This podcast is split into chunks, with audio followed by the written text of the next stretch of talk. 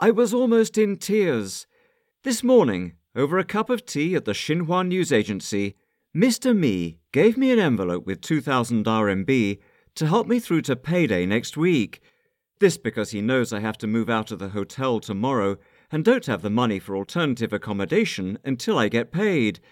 That put a spring in my step. Earlier this week, I lamented to a friend in the UK that the world was refusing to provide the money I need to live, travel, and eat.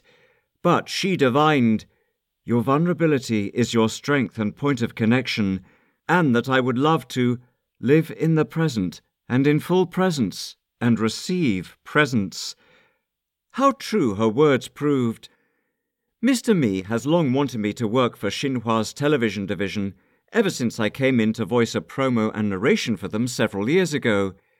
He says my insistence on crafting top quality copy before doing the recording impressed him at the time. Since then, I have gone on to write and record several narrations for Xinhua documentaries and even given classes in voiceover and performance to some of their anchors and other staff. I would certainly have taken the job if Xinhua had made a competitive offer, but it too has structural inflexibilities built in. Mr. Mi doesn't let on about the internal machinations at work there, but I get the sense his efforts and standards are thwarted by higher ups, and that they are struggling in a climate of perpetual reorganization and uncertainty.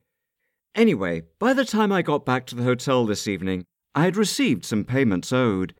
The hotel also agreed I could stay another week without a deposit and pay on checkout. Then one of my colleagues negotiated a lower room rate, and I received a voucher to further offset the final cost. Moreover, three other friends, two Chinese and one US, also made offers of financial assistance after Mr. Mi's. What a difference a day makes!